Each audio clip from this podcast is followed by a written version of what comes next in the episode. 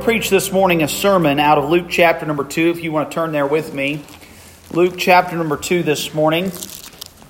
I would say outside of John chapter number 3, Luke chapter number 2 might be the second most familiar passage of Scripture in the world. It seems like no matter where you go this time of year, this passage of Scripture is being referenced. But today I want to highlight what I'm calling the biggest announcement ever. The biggest announcement ever. You know, announcements can be really fun things. They really can't. They can be terrifying things, let's be honest. But they can also be really fun things. Announcing an engagement, a pregnancy, a birth, a career change, or an achievement. These are all exciting times in a, person li- a person's life, and they often are met with some kind of announcement. Of course, we're living in an age of social media, and so announcements have become far more wide ranging than they used to be. Uh, now it seems like that uh, because there's an audience, announcements are even a bigger deal. And so now they have reveal parties and they have this and they have that, all surrounding the idea of making an announcement about something exciting, something new. And the truth is, throughout recent history, we've had quite a few big, historic, world changing announcements. You think about July 4th, 1776. There was a massive, huge announcement made that day, was there not? That ultimately led to the independence of our nation. There was also December 7th, 1941, a tragic day in the life of our nation whenever announcement was made that Japan had attacked Pearl Harbor. May 14th, 1948 was a massive day historically and prophetically in our world whenever we finally recognized Israel for the first time after 2,000 years, recognized Israel as a nation. On May 14th, 1948, what an announcement. And then many of us here today will never forget the announcement that was made on September 11th, 2001, that we'd all been attacked by terrorists and you know, we could go back through and we could take the time to highlight all the announcements that have shifted, whether to the good or to the bad, the course of history. But there is one announcement that I believe stands out above all the rest as the single biggest announcement ever made. And it's found right here in Luke chapter number 2. Let's begin at verse number 1 together. Luke chapter 2, verse 1. Again, many of you probably this morning can quote this passage to me. But if you could, I'd like for you to just for a moment wipe away every time you've ever heard this and listen to it like it's the first time you ever did. Listen to verse number 1. And it came to pass in those days that there went out a decree from Caesar Augustus that all the world should be taxed. And this taxing was first made when Cyrenius was governor of Syria. And all went to be taxed, every one into his own city. And Joseph also went up from Galilee, out of the city of Nazareth, into Judea, unto the city of David, which is called Bethlehem, because he was of the house and lineage of David, to be taxed with Mary, his espoused wife, being great with child. And so it was that while they were there, the days were accomplished that she should be delivered. And she brought forth her firstborn son and wrapped him in swaddling clothes and laid him in a manger, because there was no room for them in the inn. And there were in the same country shepherds abiding in the fields, keeping watch over their flock by night. And lo, the angel of the Lord came upon them, and the glory of the Lord shone round about them, and they were sore afraid. Here comes the biggest announcement ever. And the angel said unto them, verse 10, Fear not, for behold, I bring you good tidings of great joy, which shall be to all people. For unto you is born this day in the city of David a Savior, which is Christ the Lord. And this shall be a sign unto you. Ye shall find the babe wrapped in swaddling clothes, lying in a manger. And suddenly there was with the angel a multitude of the heavenly host, praising God and saying, Glory to God in the highest, and on earth peace goodwill toward men. And it came to pass as the angels were gone away from them into heaven, The shepherds said one to another, Let us now go even unto Bethlehem, and see this thing which is come to pass, which the Lord hath made known unto us. And they came with haste, and found Mary and Joseph and the babe lying in a manger. And when they had seen it, they made known abroad the saying which was told them concerning this child. And all they that heard it wondered at those things which were told them by the shepherds. Heavenly Father, would you bless now as we enter into your word? Would you speak to our hearts as only you can? Lord, we trust you with this moment. Completely surrendered, Lord, we ask you to take complete control. We pray it in Jesus' name. Amen. We've just looked at, in fact, the biggest announcement ever made. And I know for us who have read it so many times, it's so easy to look at this announcement and as I'm reading it, just go through it in our heads because we've heard it so many times. But I want you to realize something here in this moment. This was a moment unlike any other moment. And what I'd like to do is take what the angel said here and talk about the significance of every single phrase in this announcement. Because as we break it apart, what we find is that Christ Jesus Christ is about to change everything. Nothing from this point forward will ever be the same in the most extraordinary of ways.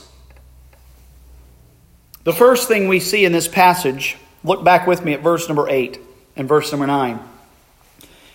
It says there in verse number 8, and there were in the same country shepherds abiding in the field, keeping watch over their flock by night. And lo, the angel of the Lord came upon them, and the glory of the Lord shone round about them, and they were sore afraid. The first thing I want us to consider this morning is the prophetic significance of the announcement. You know, for, for literally almost 4,000 years, Person after person after person after person after person had said, He's coming. I saw a video this week posted by a dear friend of mine from days gone by, and he had posted this video of a preacher bringing home this point. That the truth is, is that, you know, Moses said that he was coming, and Abraham said that he was coming, and Elijah said that he was coming, and Elisha said he was coming, Nehemiah said that he was coming, and Ezra said that he was coming. Zechariah said that he was coming over and over and over again for 4,000 years. They had said, He is coming. But do you understand, dear Christian, that on this night the message finally changes? For 4,000 years, the message has been the same. He is coming. He is coming. He is coming. He is coming. But now, in this announcement, the biggest announcement ever to be made, the message changes from He is coming to He is finally here. Can you imagine? We talk about the wonder and the splendor of the Christmas season, but could you imagine after 400 years, over 400 years of total silence from heaven, the portals of glory burst open as God sends through to man's view an angel to announce the birth of his only begotten Son. This is an extraordinary moment. An announcement that will, unlike any other announcement, change the course of history forever. Finally, from He is coming to He is here. Again, for you and I, it's common knowledge. For you and I, we are living some 2,000 years removed from this announcement on the other side. But this morning and for this Christmas season, what my heart's desire is for me and my family, and my heart's desire for you and your family, is that we might go back and really embrace the nature of what's said here. The nature of what's taking place here. Hundreds upon hundreds of prophecies piled one on top of the other over 4,000 years, awaiting someone that would come and fulfill every last one of them. And finally, that someone has stepped onto the scene. He is here. Jesus has come. The Messiah has finally been born. Oh, what prophetic significance there is in this announcement. The second thing I want us to look at is the emotional significance of the announcement. There is life altering emotional significance to what is said here in this announcement. Look at verse 10 with me. The beginning of the verse it says, And the angel said unto them, Fear not, for behold, I bring you good tidings of great joy. I've thought a lot about the shepherds. They're out in the middle of the field, in the cover of darkness, over 400 years of silence since God has spoken to man. That's generations and generations and generations that have come and gone, not heard one word from heaven. You can imagine how these shepherds must have felt. You understand what their job was. They were raising sheep to be slaughtered for sacrifice.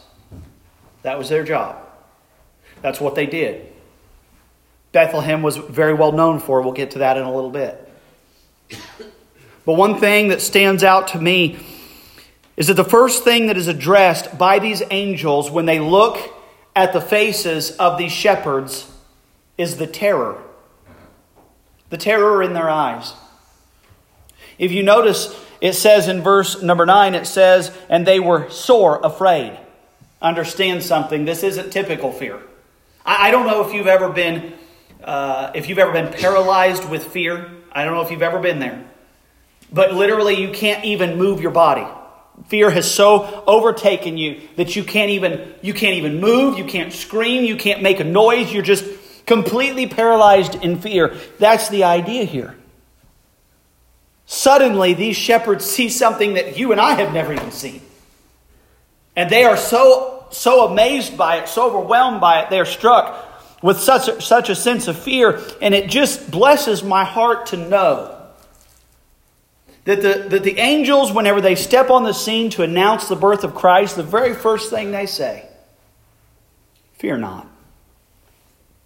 I mean, I don't know if that blesses you like it blesses me, but that speaks to me. They don't come in with, with big loud cymbals and trumpets a blowing and whatever. They don't come in and just start, start into the announcement. They see. They see these shepherds. They look at them and they, they see their faces. They weren't so intent on sharing the message that they overlooked the hearts of the ones that they were reaching with the message. They say, Fear not. Fear not. There had been great suffering that these Jewish shepherds had experienced. They had gone through times that should cause great fear. They were seeing something that no one had ever seen before, at least not for generations upon generations. And so it only makes sense that the shepherds come to them and say, Fear not. Not only had there been great suffering, but there had also been great silence. Like I said, for over 400 years, total silence from heaven. And now, heaven comes to them and speaks directly to them. Notice it says, Fear not, for behold, I bring you good tidings. You know what the word good tidings means? It means good news. I mean, I know I've mentioned this before, but I'll mention it again today. Don't you get sick and tired of bad news? Why is all the news bad news? Why is that? Why are we in such a place that the only thing that's newsworthy is the terrible, awful things that happen in our world? That's where we're at. And you better believe that during this time period, this era of darkness, this 400 some years of silence, this was a dark time period. And there's no doubt in my mind that all the news during this time period was bad news. But not here. Not now. Because the angels finally have something extraordinary to share with these shepherds. And that is why they come and they say, Fear not, for behold, I bring you good tidings. I've got good news for you. There had been great suffering, and so they said, Fear not. There had been great silence, and so they said, I have good tidings. There had also been great sorrow. And for that reason, they said that those good tidings were coming with great joy. I want you to think about what has happened in the world since this announcement. Everything has changed. Now, I know we're living in a difficult time. I believe we're right up next to the return of Christ. I think Jesus is coming very, very soon. Amen. I really believe that with all my heart. And I know there's some in the room that would say, Oh, preacher, here you go again. Telling us all Jesus is coming. You've been saying that for three years. When are you ever going to change your mind? You know, Moses said he was coming, and Abraham said he was coming, and Elijah and Elisha said he was coming, Nehemiah and Ezra said he was coming, Zechariah, all those minor prophets, they all said he was coming, Isaiah said he was coming, Jeremiah said he was coming, and he came.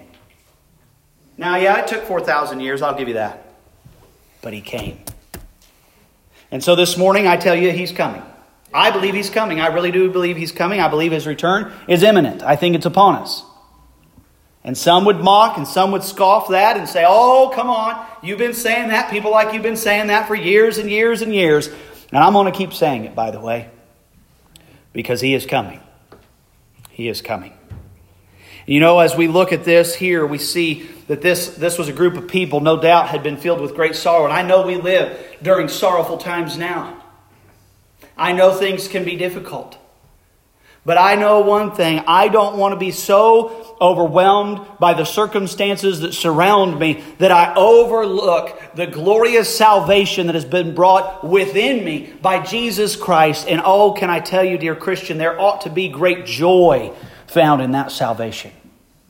There, are, there is not a circumstance on earth that can touch that joy when it's found in Christ and the salvation that He offers. So we see the emotional significance of this na- announcement. And can I tell you that Jesus Christ, just as he ended the suffering and the silence and the sorrow for those shepherds at that time, so today Jesus Christ stands ready and was born to end those same exact things for you. You suffering this morning? Can I tell you that suffering is crushed by the hope that we find in Christ? You know, we go through times of suffering, don't we? Every night, me and my family, we grab our prayer card out. And we get into the bedroom together. And we sit down, and all the boys are gathered around. Asher, bless his heart, last night, first time ever happened. Asher, he's got a lot to learn, okay? Just, just be patient with us, okay? He's in that phase where he's got way more to learn. And one of the things that he's learning is that you, you, don't, you don't hang off the bed like a monkey when daddy's praying, okay? And we're getting there. We're getting there. But last night, for the very first time, and it blessed my heart, we got ready to pray, and he, he actually, and none of the other boys even did this. We got ready to pray, and he got down on his knees, and he folded his hands. He put his elbows on the bed, and he went like this. I mean, that boy was down ready for prayer. And whenever we read off those li- that, that list and we, we bring it before the Lord Jesus, I think about your suffering. It's brought back up to my heart every night. There are many that are suffering. But can I tell you that one of these days, glory be to God Almighty, that suffering will end. It'll end, and I can promise you that. I can promise you that because it's not based upon my words or my ideas. It's based upon what God's Word has told me that there is coming a glorious day for the child of God when all of our tears will finally, once and for all, be wiped away. And there will be no more sorrow, and there will be no more pain, there will be no more heartache, there will be no more death. This is the hope that we have in Christ. And it is that hope it is that hope that crushes our suffering. Christ came to end suffering. He also came to end the silence. Can I tell you something, dear Christian, today? You've been going through times of loneliness. You need to rediscover your faith. That's what needs to happen. I've thought a lot about this one. I thought, why is it that we feel so lonely? Because we do, don't we? I mean, I don't know about you, but there are times that I feel lonely. I've got six kids in my house, and there's still a few times I feel lonely. I know it's hard to believe, but it's true. We all experience times that we feel like we're going through something alone. Can I tell you that it's our faith? It's our faith that shatters the silence. You know, this book, it's an extraordinary book. And I would contend that if you have been suffering with a prolonged feeling of loneliness, I'm going to go out on a limb and you, you feel free to ignore what I'm about to say if this does not pertain to you. But if I may go, be so bold as to go out on a limb here and say that if you've been going through a prolonged period of loneliness, I'm going to guess that you've not spent a whole lot of time in this book. Now, again, if that doesn't pertain to you, then you don't try to just absorb it. You just leave it right there. But I just believe that a lot of us experience loneliness because we're not spending time with our Savior. Because if we spent personal time with God Almighty, if we spent personal time with the Lord Jesus Christ, those feelings of loneliness and sorrow would dissipate as we rediscover our faith right here in this book. And then finally, Jesus also came to overcome our sorrow. How does he overcome our sorrow? With his love. You know, Jesus loves you. I don't know how often you hear that. I, I don't know if you're in a position or around a group of people that tell you that very often. But may I tell you this morning that Jesus dearly loves you. And while you're going through times of sorrow and heartache and pain, He's going through it with you. Say, oh, no, no, no, He's allowing this in my life. Well, I think that's a little bit of a misconception that we've adopted that somehow God wants us to hurt. No. He hurts with us. We hurt because we live in a fallen world. We hurt because uh, we've made bad decisions. We hurt because sin has brought in and ushered in things that God never intended to be a part of what we're going through. That's why we hurt. What blesses my heart is that He has promised that He will never leave us nor forsake us. He will grab us arm in arm, and at times He will pick us up and carry us through that hurt. Jesus has come, just like He has abolished all of those things here with these shepherds, so Christ stands ready to abolish all of those things in our lives. So we see here we see the prophetic significance of the announcement. We see the emotional significance of the announcement. Thirdly, we see the social significance of the announcement. I want you to notice something, and I'm not going to spend a lot of time on it because it was just a couple weeks ago that I spent the whole Sunday morning driving this thought home. But I want you to notice a phrase at the end of verse number 10 that culturally and socially it is it, goes all the way to the foundation of the social life of this time and it completely crushes that foundation to build a brand new foundation. Notice at the end of verse number 10, it says, Fear not, for behold, I bring you good tidings of great joy, which shall be to all people. I told you this was the biggest announcement ever. This is to all people. The whole world will hear this message. That's what he's saying. Why is it that in Brazil, Indiana, Brazil, Indiana, in the year 2021, are we still up here getting all excited about it? It's because this announcement was to all people, and that included you. Now, socially, this was unacceptable to the Jew at this time. This was something that wasn't supposed to happen. But notice here that whenever he says this, he doesn't say to your people. He says, he doesn't say, which shall be to your people. He doesn't say that. The idea there is it's not about the bloodline. He doesn't say to God's people. It's not about nationality. He doesn't say to certain people. It's not about status. He says it's to all people. God's love, God's deliverance, God's salvation, God's only Son was given to all people. Does us good to remember that, doesn't it? We also see here the spiritual significance of the announcement. Look in verses 11 and 12. It says, For unto you is born this day in the city of David a Savior, which is Christ the Lord. And this shall be a sign unto you. Ye shall find the babe wrapped in swaddling clothes, lying in a manger. You know, what we see here from a spiritual perspective or a spiritual aspect is we see God's only Son being magnified in such a very special way.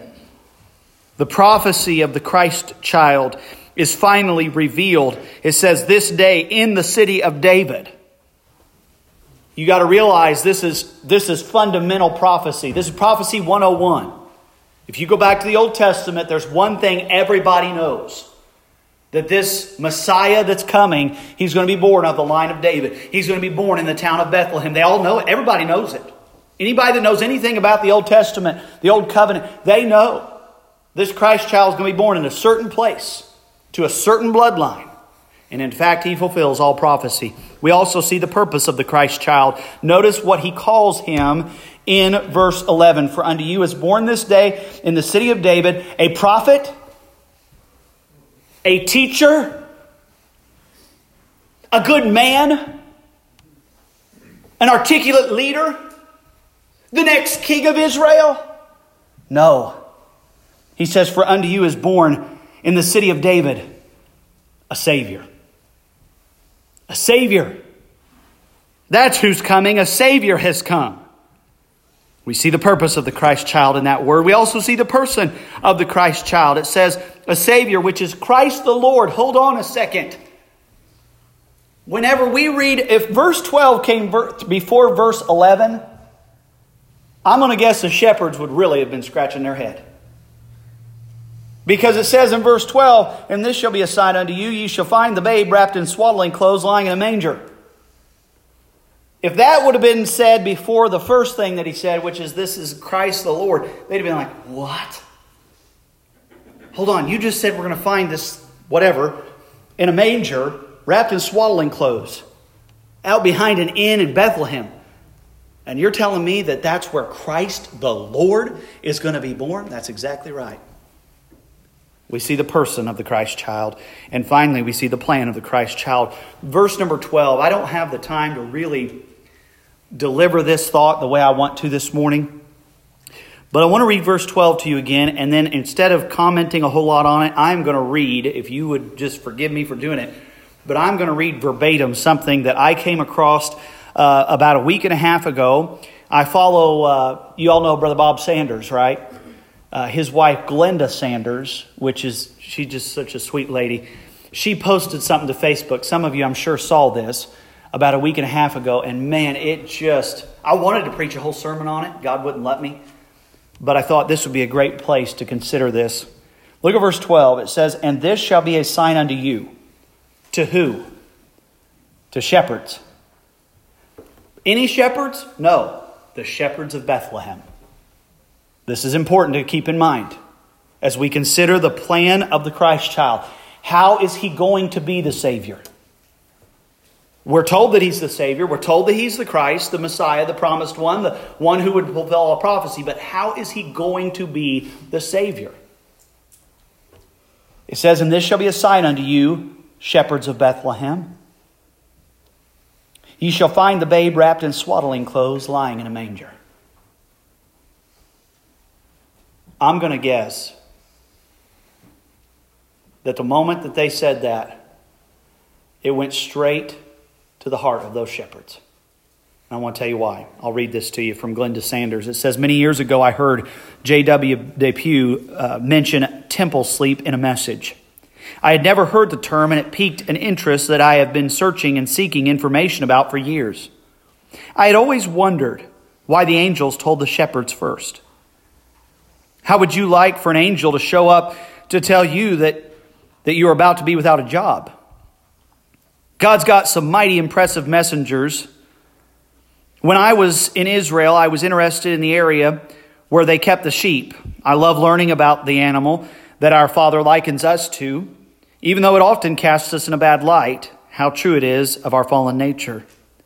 I copied the article below uh, from a post by Nikki Halcomb uh, Sweet made uh, I wanted to share it because it explains to me so much more of the story and the correlation of the Lamb and our sweet Savior.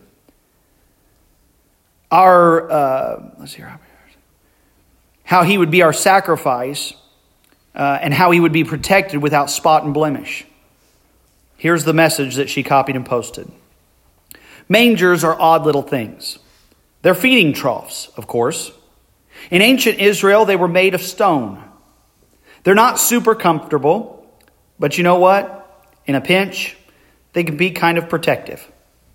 That's why experts, priests, to live near Bethlehem, near a hill known by, uh, for raising sacrificial lambs, would put lambs in them.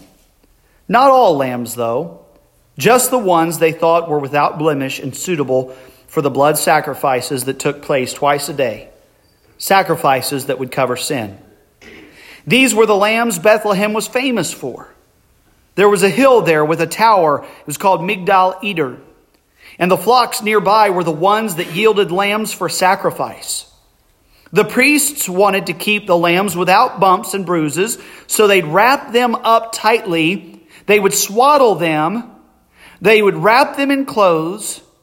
And like a little precious, fragile baby, they would lay them inside of the manger. Manger is only mentioned in one account of Jesus' birth, and that's in Luke, here where we're reading. And it makes sense. There's really only a small group of people who would ever understand its significance. And they are the very ones who hear the words, You will find the babe wrapped in swaddling clothes, lying in a manger. Shepherds the shepherds of the sacrificial flock. They knew what the clothes represented. They knew what the manger meant. This will be a sign to you, uh, shepherds of Bethlehem, the angel said. And it was, it wouldn't have been a sign to many, but it was to these shepherds. To them, most definitely. The sign was staggering. The long expected king wasn't headed to a palace. No, this was going to be different. He was going to be sacrificed. They knew where the Messiah was born, but they also knew where he was headed. When they were told by these angels that the sign to you will be that this baby will be wrapped in swaddling clothes and laying in a manger, in that moment they knew, they knew this baby was born as a sacrifice. As we see all of this unfolding for us, we can't help but finally consider the historical significance of the announcement. At the moment that Jesus was conceived by the Holy Ghost in Mary, the world entered a transition period that it would never be able to come back from. From in that moment of transition, the world over a 33 and a half year period of time went from an old covenant to a new covenant with God, from the age of the law to the age of grace, from God visiting man to God dwelling inside of man by his Holy Spirit, from the gospel being concealed in the Old Testament to the gospel fulfilled in the new, from covering sin to cleansing it. I could go on and on and on and on about all the ways the world has changed since Jesus came. But it all began right here in a field at night with a group of shepherds when God burst on the scene and gave the greatest news, the biggest announcement we've ever had made. Jesus isn't coming He's here. Would you stand with me this morning? How do these shepherds respond to the news as Luke makes his way forward to play something quietly on the piano here? How did these shepherds respond to this news? Did they tuck themselves away, run home, tell their families, make sure the sheep were nice and tidy before they left? No, they responded, I believe, the same way you and I ought to respond today. Notice there in verse number 12, it says, in this, or I'm sorry, verse number 13, it says, And suddenly there was with the angel a multitude of heavenly hosts praising God and saying, Glory to God in the highest, and on earth peace, goodwill toward men. And it came to pass, as the angels were gone away from them into heaven, the shepherds said one to another, Let us now go even unto Bethlehem. There are some here today that need to go back to Bethlehem. You need to go back. You, you think you've moved on, but there's a reason God, that God's brought you here today. And it's because you need to go back and be reminded of His love. Be reminded of His tenderness. Be reminded of how much He has done for you. They go to Bethlehem, and then they see the thing that has come to pass, which the Lord has made known unto them. There are some here today that need to put off all the distractions and look squarely back at the Lord Jesus Christ. I know it, what we do, here's what we do when we feel uncomfortable with something, we ignore it. When we feel like we don't measure up, we just steer clear. And I'm asking you this Christmas not to do that. To not just ignore Jesus for another year because it's uncomfortable, but to take a moment and look squarely at Christ. Look into his compassionate eyes. Be overwhelmed by a sweet new sense of his presence. There's some that need to do that. It says there at the end of verse number 15, it says, uh, Let us now go even unto Bethlehem and see this thing which has come to pass, which the Lord has made known unto us. Some of us here need to just believe what God has said. Stop doubting, stop questioning, stop looking to the History Channel to make up my theology, but just rest in the Word of God that has proven true for millennia. It says in verse 16, it says, And they came with haste and found Mary and Joseph and the babe lying in a manger. That means they ran as fast as they could. And there are some of us here today, that's what we need to do. We need to obey with haste. We need to come running. Kneel down at the altar. Be struck with a fresh sense of wonder over what Christ has done for us. Verse 17, guess what they do in verse 17? It says, And when they had seen it, they made known abroad the saying which was told them concerning this child. There are some of us here today who have visited Bethlehem. We've looked squarely into the eyes of our Savior. We've been overwhelmed by what He has done for us. We've trusted His word. Now we need to be going out and telling as many people as we can about what He has done for us. Be filled, be filled with the wonder that is Christ. You know, we, we spend so much time chasing so many things, especially now. This week, we're going to be running here, there, and everywhere. But can we just stop chasing after all the things that only fill our hearts for a moment and finally rest in the one who can fill our hearts for all eternity?